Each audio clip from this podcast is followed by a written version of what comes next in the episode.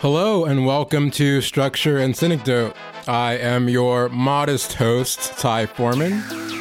Last episode, I spoke about the transcendental nature of filmmaking, where in the transcendental, there is found a less rigidly defined boundary of what constitutes the context of ideation and characterization, or ideation exemplified by characterization, where rigidity is implied by artistic formalism or academic formalism.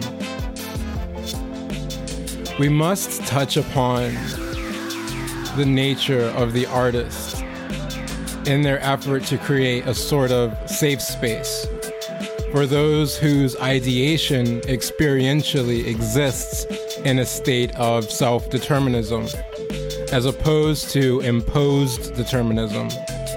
We find that the cinema allows audiences to ideate more so than they would without the medium. To choose how they see themselves as stories are repeated in different renditions with different actors, directors, or writers, to see how differences of personality are facilitated by the society they live in, where we come to find that no one modality within the confines of experiential structuralism can be said to confirm or negate the inherent condition of life more than the other. We find that personalities and discursive means of interaction can exist in various modes, humanizing the fundamental materialism of society. I hope that this podcast series continues for a long time and explores the structural components of postmodernist cinema and experiential structuralism in an attempt to bridge the state of ideation explicitly displayed in cinema and that of the human being or human condition. Whether it be an actor's perspective on the impact of situations, atmospheres, and causality, to a director's idea of cohesive structuralism and the aesthetics of composition relative to the phenomenological world we live in to the writer's state of more transcendental intuition of aesthetics separate from any tactile means of interacting with what they, in the positivist sense, hold within themselves as a representation of aesthetics. In that the ideation of the writer must exist entirely in conception there are no visualizations to reinforce the humanity of the idea of aesthetics and relate ability necessary to be a successful and coherent writer in the modern era. It is the case that writers exist in a world of Kantian a priori where the object of reflection, of contemplation, is bound within the realm of causal relativity, where one thing must allude to another, and so on, like a fractal, where they must fill in empty spaces and see patterns within the metastructure of the same overarching pattern where the aesthetics must be self referential in its own transcendental nature, where characters ideate and circumstances are colored by the way they quote unquote choose to interact with these spaces.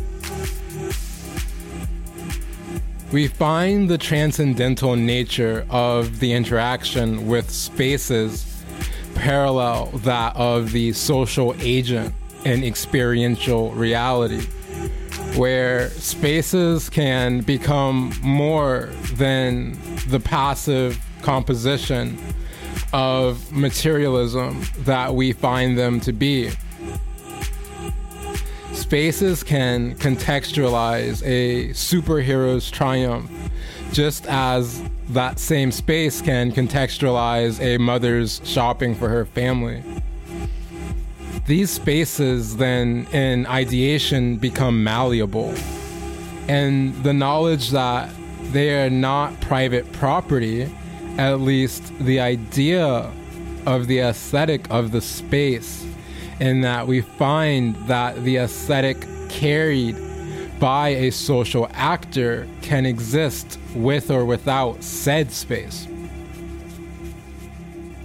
This transience of association with spaces does not necessarily allude to a transcendence of ideation, but the nature of the intuitive aspect of transitivity implies a priori ideation which then implies the sovereignty of the modality of ideation of the social actor, free from constraints and given the ability to more freely interact with their world.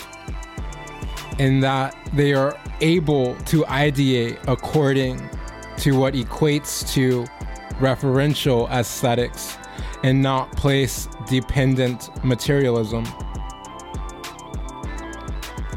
Spaces then divested of their inherent materiality release their grasp upon the scope of the modality of social actors. Creativity can abound anywhere, and an actor in the most mundane of places can view themselves as anything other than what they thought they could be relative to materiality. Ontological idealism espouses the materiality of pure conception.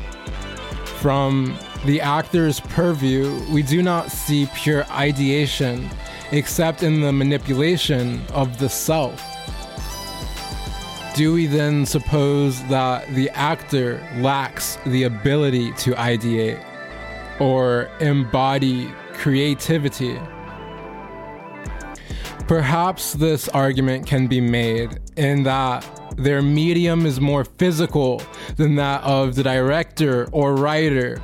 But we also find that the actor more immediately connects with the social agent or viewer the actor, in accomplishment of this, must yield to ideation of social norms and values as opposed to directors and writers.